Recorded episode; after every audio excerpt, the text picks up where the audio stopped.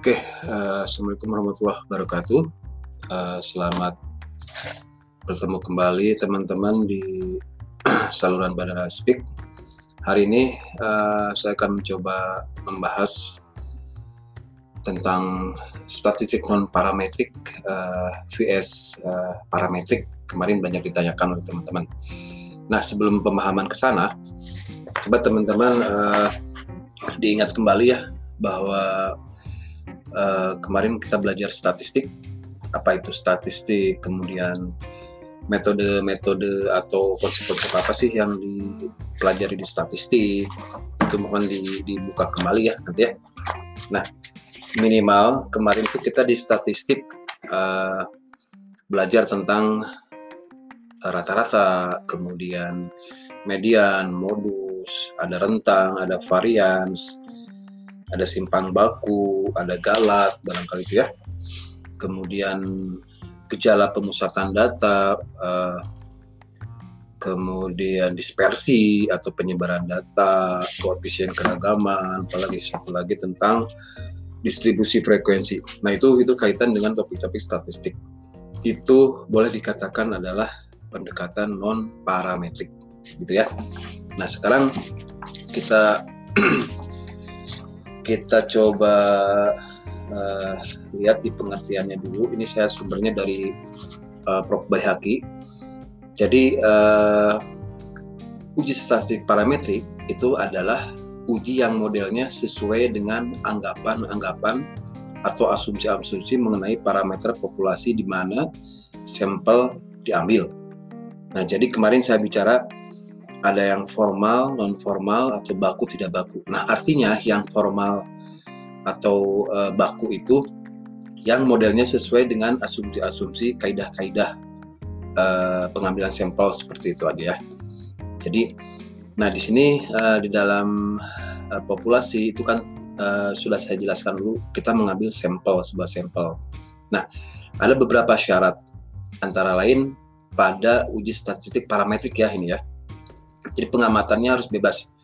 Artinya pengamatan bebas itu tidak ada eh, karakter-karakter uh, yang saling terikat atau misalkan yang saling mempengaruhi. Jadi eh, karakter-karakter tersebut uh, ya memang penampilan karakter itu yang muncul bukan disebabkan oleh misalkan uh, kekurangan air, serangan hama dan seterusnya. Maksudnya seperti itu. Yang kedua, nah ini kemarin saya tegaskan bahwa pengamatan sampel berasal dari populasi normal. Apa itu populasi normal? Kemarin sudah dibahas ya, uh, dan teman-teman juga yang memberikan tanggapan bahwa yang distribusinya normal, yang kurupanya uh, seperti lonceng dan seterusnya. Itu yang kedua. Nah, yang ketiga, populasi-populasi itu harus memiliki varian yang sama. Nah, artinya jadi kalau teman-teman misalkan mengukur uh, tinggi badan seseorang itu posisinya harus sama, maksudnya seperti itu. Jangan sampai kita mengukur tinggi tinggi badan seseorang, yang satu menggunakan sepatu tinggi, yang satu menggunakan sandal, yang satu tidak menggunakan sandal, yang satu duduk. Nah, contohnya seperti itu. Jadi maksud dari um, apa namanya varians atau raganya harus sama, maksudnya seperti itu. Jadi di lapangan, di tanaman juga pun demikian. Jadi eh, faktor-faktor yang menyebabkan perbedaan itu harus dire, direduksi ya. Jadi artinya kita menyiapkan uh, set percobaan yang uh, sama. Harapannya varians atau ragam atau apa ya ragam itu ke uh, variasinya gitu ya, variasinya itu sama. Oke. Okay. Yang ke empat tadi ya. Yang keempat itu, nah nanti teman-teman di sini ada kita nanti di, di analisis perhitungan ada yang namanya analisis varians. Di sana ada F tes atau uji F.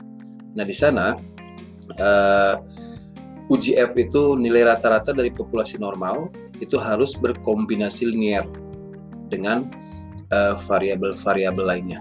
Jadi efek-efek itu harus bersifat aditif jadi maksudnya apa namanya karakter karakter-karakter yang kita amati itu uh, memiliki efek aditif barangkali itu ya. Nanti kita bahas uji F di di materi berikutnya. Nah itu teman-teman uh, kaitannya dengan uh, parametrik. Sekarang apa itu uji statistik non parametrik? Nah adalah uji yang modelnya tidak didasarkan pada kondisi-kondisi tertentu mengenai parameter populasi dari mana sampel yang diamati ditarik. Jadi artinya uh, non parametrik itu tidak di apa ya uh, tidak baku gitu ya tidak baku artinya dia uh, mengikuti kondisi sampel yang ada seperti itu. Nah ini asumsi umumnya yang dituntut dalam statistik non parametrik itu adalah observasi harus bebas dan variabel yang diukur memiliki kesinambungan. Nah, gitu ya. ini maksudnya apa? Memang nanti ini uh, harus dengan contoh ya. Nanti barangkali di video uh, di Google Classroom nanti saya akan bahas kaitannya dengan contoh non parametrik itu seperti apa.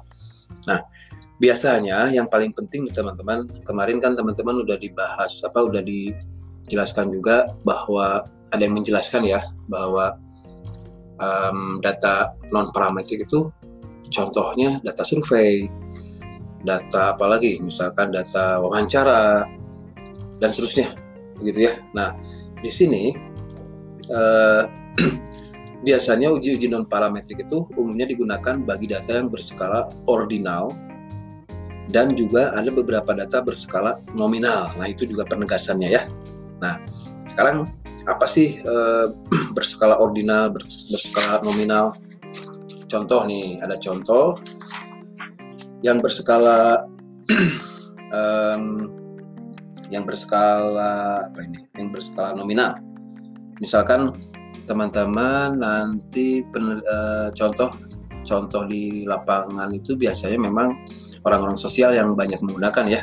Contohnya dalam pengambilan suatu data itu uh, kita membuat sebuah kuesioner sehingga di kuesioner itu nanti kita eh, menggolongkan lagi. Contoh misalkan kita akan uh, mendata kaitannya dengan uh, contoh di sosial yang mudah ya, jenis kelamin.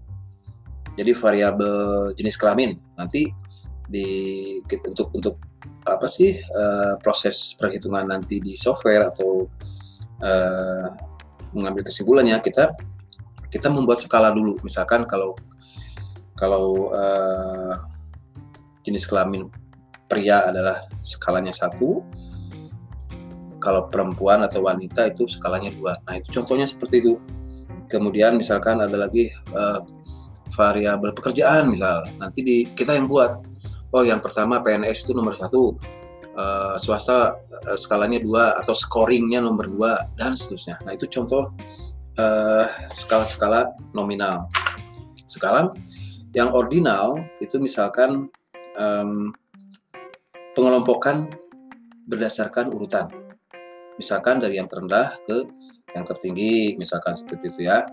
Jadi uh, ada juga skala interval jadi nanti banyak hal lah uh, intinya gambarannya sampai sama sampai sampai sana dulu ya teman-teman sehingga uh, intinya adalah bahwa non parametrik itu menggunakan eh, data-data uh, nominal, data-data ordinal yang dituangkan di dalam sebuah data survei, uh, kemudian apalagi uh, data survei kita mencari korespondensi dan seterusnya.